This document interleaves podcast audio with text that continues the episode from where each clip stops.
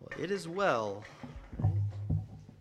We say that in that song over and over, and they're powerful words, right? It is well. It is well. Um, if you ever uh, have the chance to look into the story of that song, it's a powerful, powerful story of uh, of overcoming. Uh, we won't go into that tonight, but um, it's a song with a powerful backstory that goes into those words. It is well. It is well with my soul. Um, and that's what we try to say to ourselves, right?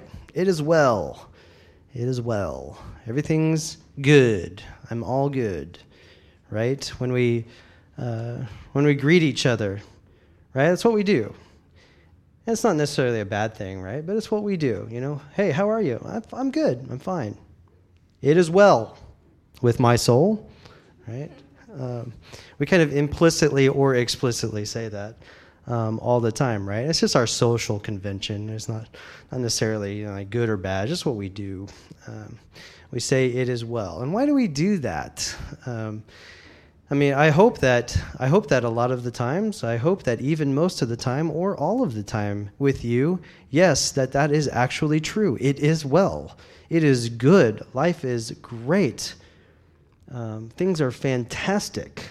I feel great. I am happy.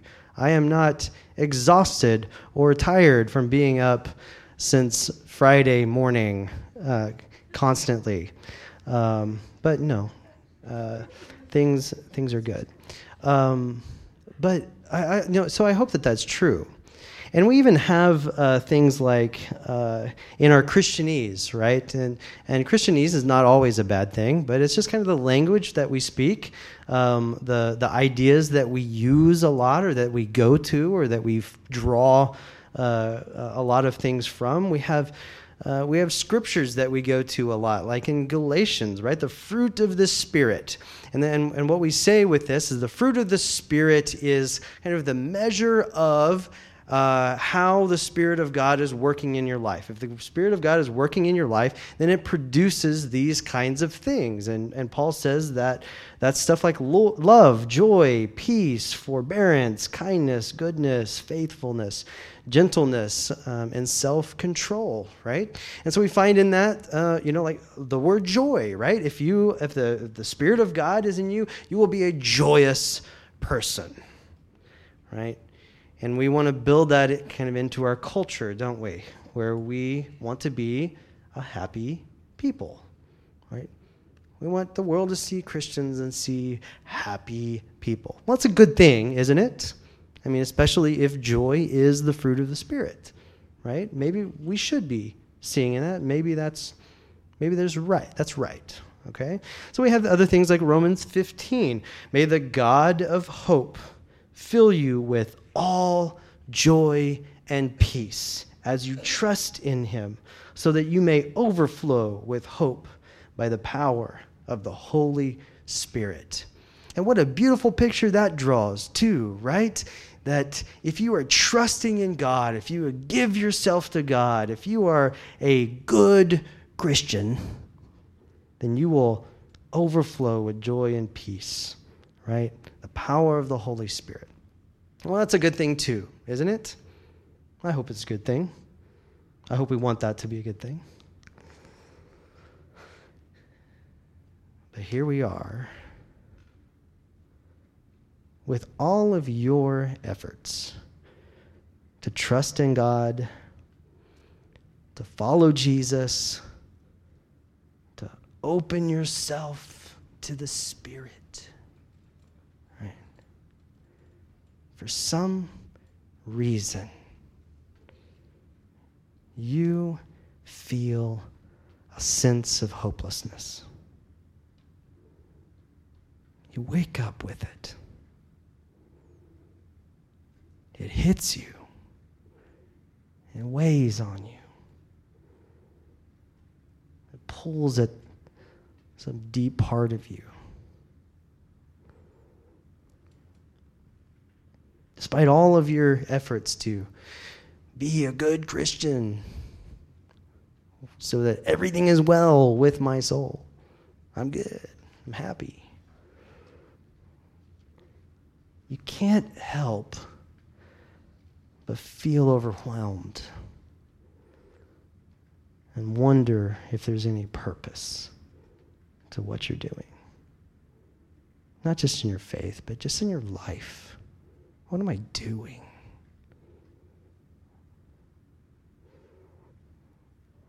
Sometimes, or even a lot of times, you don't even want to face the day.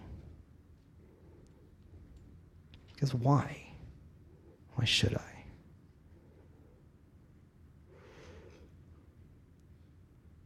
Sometimes you, you feel like there's something wrong with you. You don't really know how to describe it. You don't really know what to do with it. But you know how real it is. And what's more, because it's so hard to describe, you don't really want to admit it. It's hard enough to admit to yourself. And it's just impossible to, to talk about that with anybody else. Because you'd be weak if you did that. It'd reveal your weakness. It'd reveal this thing that's wrong with you. And you don't know what to do with that. And why would you even want anybody else to have to deal with that?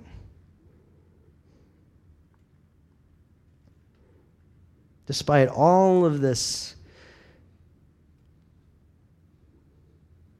the reasons to be happy, to have joy, to be someone of love, joy, peace, forbearance, kindness, goodness, faithfulness, gentleness, self control. You simply carry around with you a feeling of sadness. And it's there. Now, if that's you, don't raise your hand. But if I had people raise your hand and you were honest, I have a feeling we'd have a lot of palms in the air right now. And I think that's true. Have you experienced this? Have you been through this? Are you in this? Are you suffering from this? Do you know exactly what it's like? and more and more and more and more. Right?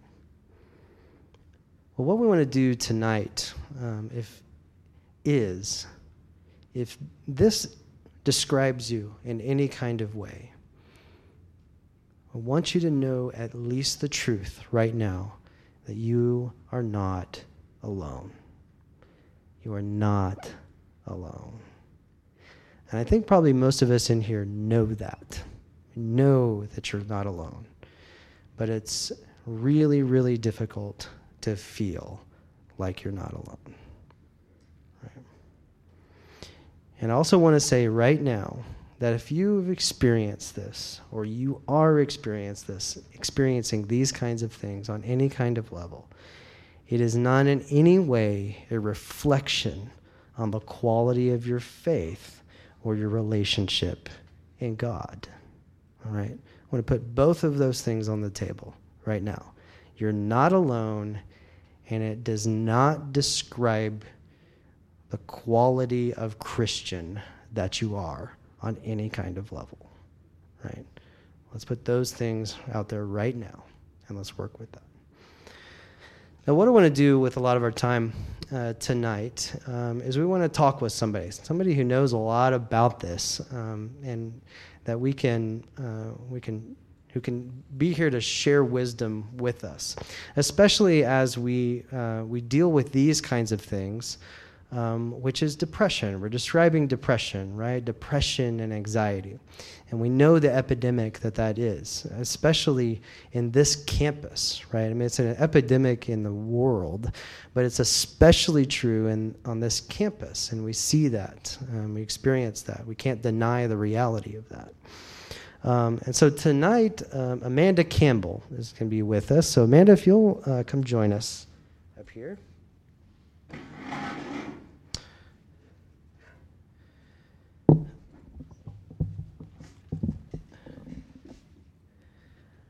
um, we're just going to have a conversation. And you're thinking, well, why are we talking with Amanda? Who is Amanda? Well, Amanda, why don't you talk about yourself with us? Okay, hi, I'm, is this on?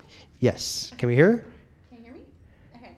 Um, I am a licensed professional counselor, and um, that means that I have a master's degree in clinical psychology. I did my undergraduate and my graduate work at Abilene Christian University. Um, so, a- and I'm licensed by the state of Texas to do counseling. You have to have a license in Texas to be a counselor. Okay. And um, so if you were to go to see a counselor, you might see an LMFT, which is a licensed marriage family therapist or a licensed clinical social worker. So all three of those people have masters and license to counsel. A psychologist is someone that has a PhD in psychology, and then a psychiatrist has an MD. And a psychiatrist is the person that can prescribe medication for mental illness, but most doctors do that as well. So we're focusing on depression tonight, and so Amanda, uh, we'd like you to talk um, about depression. How prevalent is depression, and why do people experience it? Okay. Um, depression is actually the very most common health concern of college students. Not the most common mental health concern, but the most common health concern overall. So it's very, very prevalent. Um, and it's it's that way because college is a time of change, new city, new friends, new roommates. Um, there are stress from academics, social things. You don't sleep as much, you don't eat as regularly. And so that's kind of a culmination for why sometimes depression rears its head at this time in your life. Um, and depression has a strong genetic component. So a lot of people struggle with depression because they inherit it from their family and they're dealing with chemical imbalances in their body. Other people um, struggle with depression they, because of major changes, um, dramatic loss, ends of relationships, loss of loved ones, traumatic experiences, all of those kinds of things. Um, I also wanted to say, um, just so that we know what we're talking about, I want to just describe depression for a second, what the um, symptoms are. Uh, to be clinically depressed, you have to either experience a, um, a lack of enjoyment in pleasurable activities or a depressed mood for at least almost every day for about two weeks.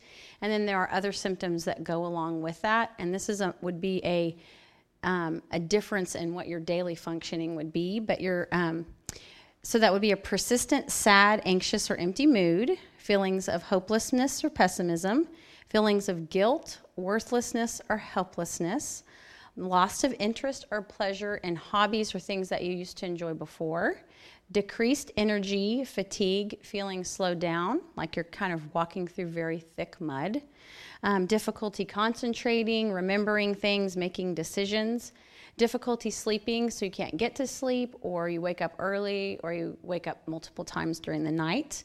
Um, appetite changes, so either losing weight, gaining weight, um, thoughts of death or suicide, restlessness, irritability, or physical symptoms, lots of achiness, headaches all the time. Um, so, a lot of us may feel one or two of these things every now and then, but you need to start paying attention when you're feeling these things more often than not, and it's really starting to affect your life. You're not going to things like you used to do, you're not going to classes, your grades are decreasing. That's when you're really starting to deal with depressive symptoms. Let's talk um, spirituality just for a minute. Um, with this question of uh, if, if the Spirit is supposed to produce joy in us, and uh, we are people who believe in that, uh, why do we experience depression? I think that's a good question. And it reminds me of the question why do bad things happen to good people? Um, and what we need to understand is that a big part of depression is a physical illness. So that means that biochemically, your neurotransmitters and your hormones are out of whack. And, um, and that's the body that you're dealing with. The Holy Spirit doesn't prevent us from getting the flu or diabetes, and the Holy Spirit doesn't prevent us from getting depression depressed people aren't bad Christians. They've got a body, and their, their body chemicals have gotten out of whack. That being said, in addition to that, God gives us free will. So we can fill our minds and our thoughts with what we choose. And so if we have heard lots of negative things about ourselves, if we're around critical people, we think about ourselves critically, we can become depressed and have a depressed mood. What steps do you recommend uh, for somebody who is experiencing depression?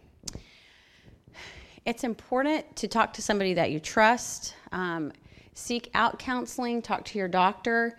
Um, de- people that become very depressed are not using the logical part of their brain anymore.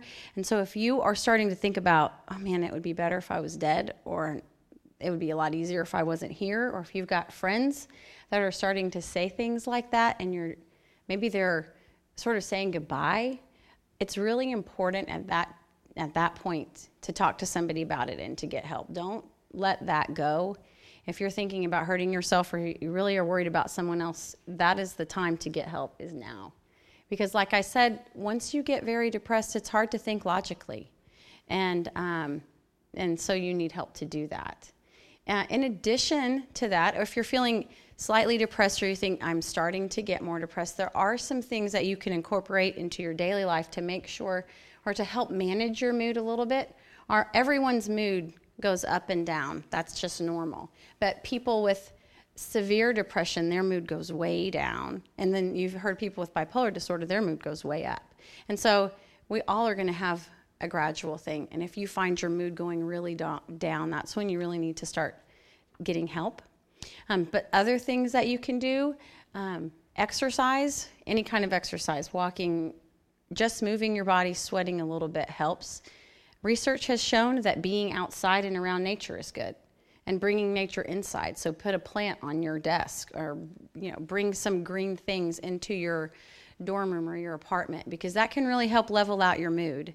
Um, hanging out with friends is important. People start to feel depressed, they isolate themselves and they don't want to go out. When they really should do is they should go out and be with people. So you may have to force yourself. If you've got a friend you're worried about, go over there, pick them up invite them along. You'll be happier that you did at the end. It's good to get out and be around people. Um, also, I have to say that um, drugs and alcohol really do affect depression. Um, marijuana and alcohol are both depressants. And so, if you've got some mood instability, alcohol and marijuana will depress your mood even greater and it will compound the problem. So, psychology really suggests minimizing or completely eliminating alcohol um, for the sake of mood stability. And that goes for other drugs as well, but especially alcohol. Um, and then if you're starting to feel overwhelmed, like I've got so much to do, I can't do anything, I think I'll lay in bed all day, break big tasks up into small tasks and just do one little thing. And then you've got a success and a check mark. And that may increase your confidence. And so break big things into little things, get several things done at a time, and that can really help the feelings of being overwhelmed. Uh, let's expand on uh, this question. Uh, I know somebody who I, I think might be depressed or experiencing depression. What are some things that I can do for that person? Um, checking in with that person, being there for that person. You don't need to offer lots of advice, but uh, just going to where they are, having them come out, meet you for coffee, hang out, go for a walk, just asking how they are. If, if they want to talk to you about their feelings or if they just sort of want to unload, listen and let them know. You can say, I, don't have answers for this, but what you're going through sounds really hard. I wonder if we should find someone for you to talk to. Um, and then if they do say things about, I, I just, I wish I wasn't here sometimes, or, I mean, I just feel like driving my car into a tree. At that point, then you say, let's find someone together to talk to. A lot of the universities, and I'm sure this university has a counseling center, um, and those people are, are available fairly frequently. If, if you need somebody, you can find somebody. Talk about why you believe counseling is important, professional counseling. So, depression and anxiety um, and a lot of mental health issues reside in the mind. And so, uh, so much of it is what we tell ourselves. When something happens and we start to feel really down, and then we start to run these tapes in our mind of, well, this has just happened because I'm just not very smart or I'm just worthless. And what's the point? There is no point. And I should have never come here. I should have never been doing these things. And a counselor can help you figure out what it is that you're telling yourself that's causing you the biggest problems and then help you replace those thoughts with uh, more healthy thoughts so that your thoughts aren't dragging you down. If you've got chemical imbalance to go along with that, you may need medication, but a counselor can kind of help you figure out what's going on and how much help that you need, and then help you manage your emotions so that you can. I mean, you're going to deal with emotions your whole life, and it's important to learn how to manage those and have somebody help you walk through that. Talk about faith based counseling as opposed to other kinds. Okay.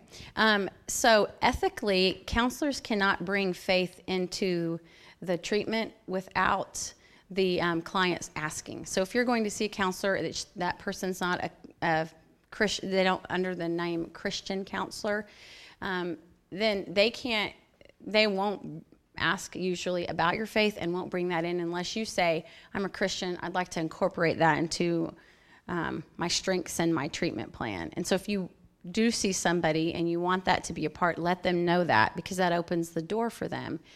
Um, but what a Christian counselor can do is let you know that through the power of prayer and through asking your heavenly Father to help you make these changes, that you have a lot, a lot of power and strength there that I believe you don't have when you don't seek God's word and His community in in your um, in your struggle through this.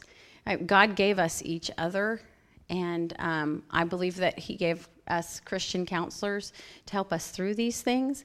And I think that um, that's a, a really powerful way to access God's power is um, through seeing a Christian counselor. Thank you, Amanda. Let's give her a big uh, round of applause.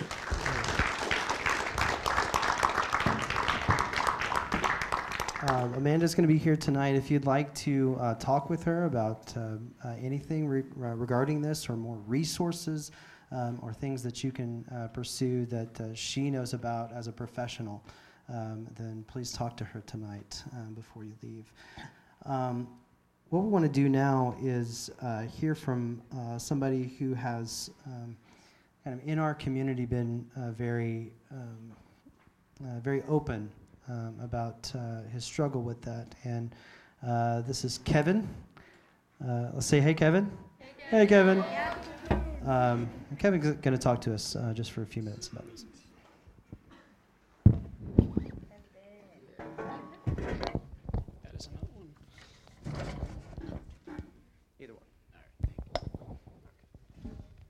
Um, so I definitely thought that I was going to come up here and do like a like a cold read, like this is hi, I'm Kevin, and like an A&A meeting, but no, that would not fit the tone that we're going for, I don't think.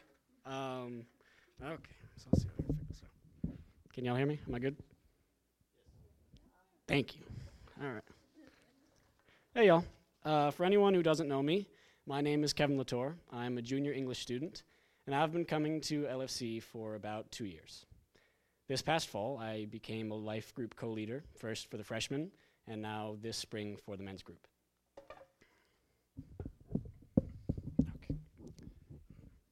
Carrie asked me to share some of my own experience with tonight's topic, since I've mentioned it before in public settings, usually on retreat. I don't personally enjoy drawing attention to myself by talking about this, but this is a conversation we really should have with each other.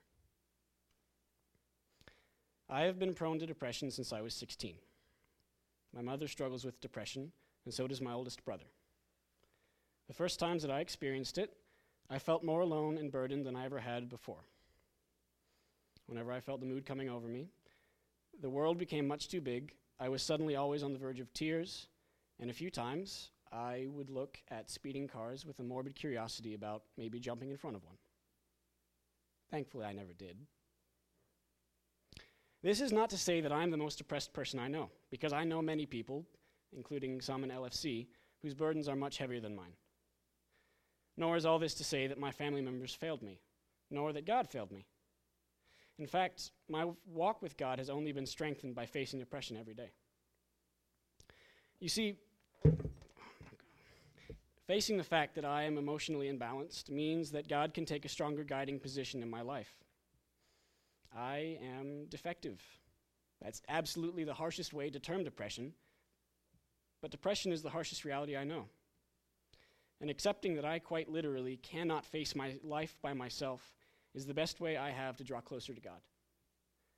I get to have firsthand knowledge that I need God to love, guide, and renew me every day of my life. Anyone who has a burden like mine can also find this truth for themselves. Carrie kind of mentioned this, but sometimes we think that depression doesn't happen to good Christians, or that a true follower of Christ will be level headed and stronger than this.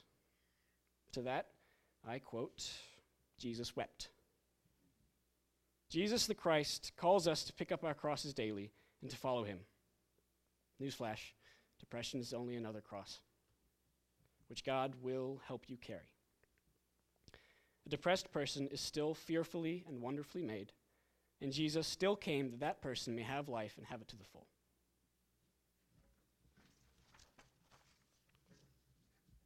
So I get to live with my depression. When I considered how I was going to describe it to you guys, I realized that it's a part of me. God designed me to face my depression, and so I wouldn't be the same without it. Of course, depression is still a struggle. It's still really awful most of the time. I'm still faced with terrifying questions. What will my depression look like 20 years from now? Or 30? I've actually never been to a funeral. I may have to go to one this year for a family member who I love a lot. What happens then? How bad will that be?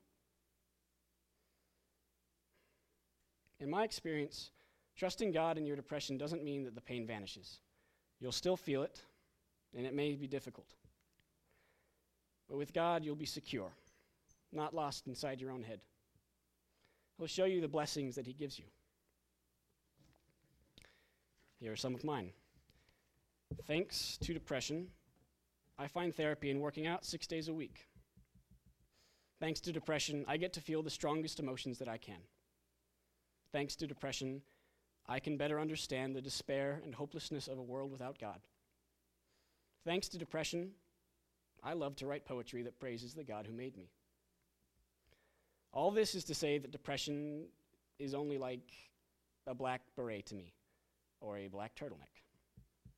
Not that I would wear those, nor that depression makes me like a French person, nor that all French people are depressed, okay?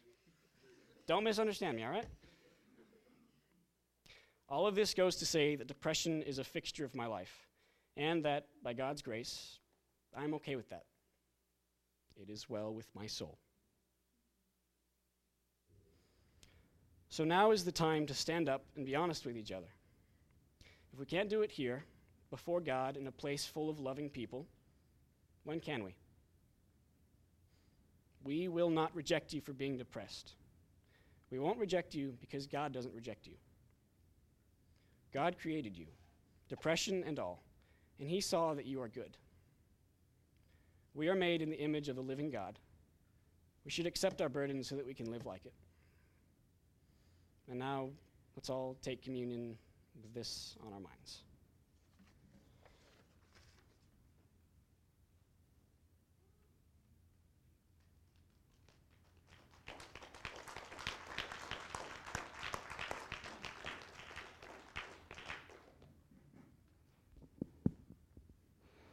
Thank you, Kevin.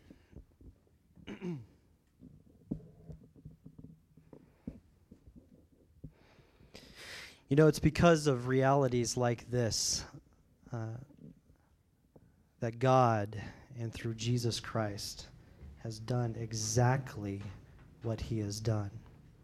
He has been exactly who he has been. And he has made us exactly who he has made us to be. Uh, the writer of Hebrews uh, says it in these words that are uh, I want to I want you to sit on just right in this moment. And he says that we do not have a high priest. And in this context, the high priest is Jesus Christ himself. We do not have a high priest who is unable to empathize with our weaknesses. And I want to say that again. For we do not have a high priest who is unable to empathize with our weaknesses.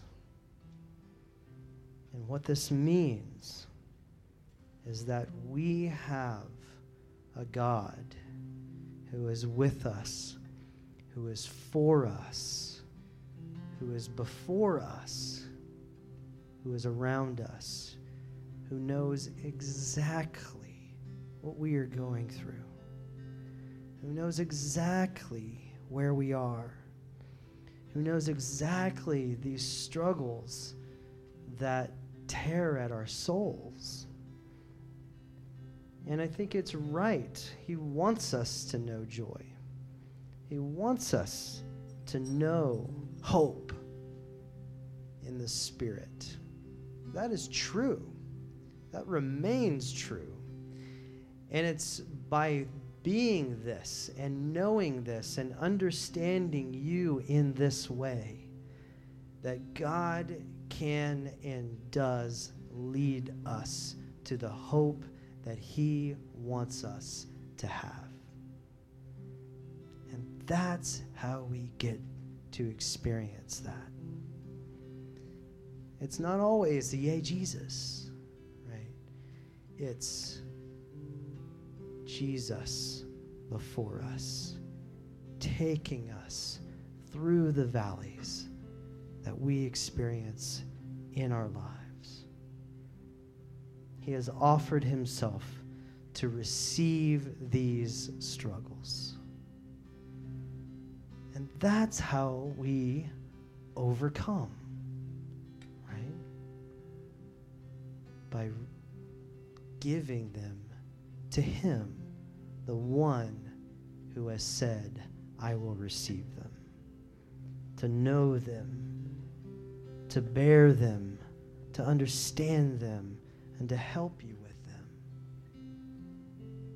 To never define you by them.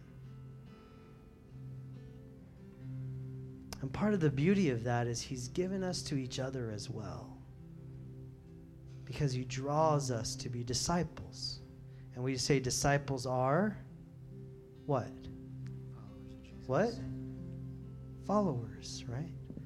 Followers, ones who are who are walking in the way of the one that we are going after. And so we're becoming like him. And so we become like that for each other as well. And that's the power of a family like this. And so, what we do every week here is we partake in this time of communion. And this is a symbolic representation of taking the blood and the body of Christ into ourselves as a way of understanding and reminding ourselves that Christ is becoming that us and we are becoming Christ. And so we're going to do that tonight. In our, we'll have an extended time of worship over three songs. Um, and what we have tonight um, is that if this is a struggle for you, if this is something you say, this is me, and I don't know what to do, you don't have to know what to do right now. But we have people um, around uh, the outside. Uh, Kevin and Natalie and Christy and Aubrey and David um, are going to be around uh, the perimeter here. And if you need to talk with somebody during this time, if you just need somebody to pray with you about something, that, then these ones will offer to do that for you. If you know there's somebody near you that will do that, um, then ask that person or offer around you.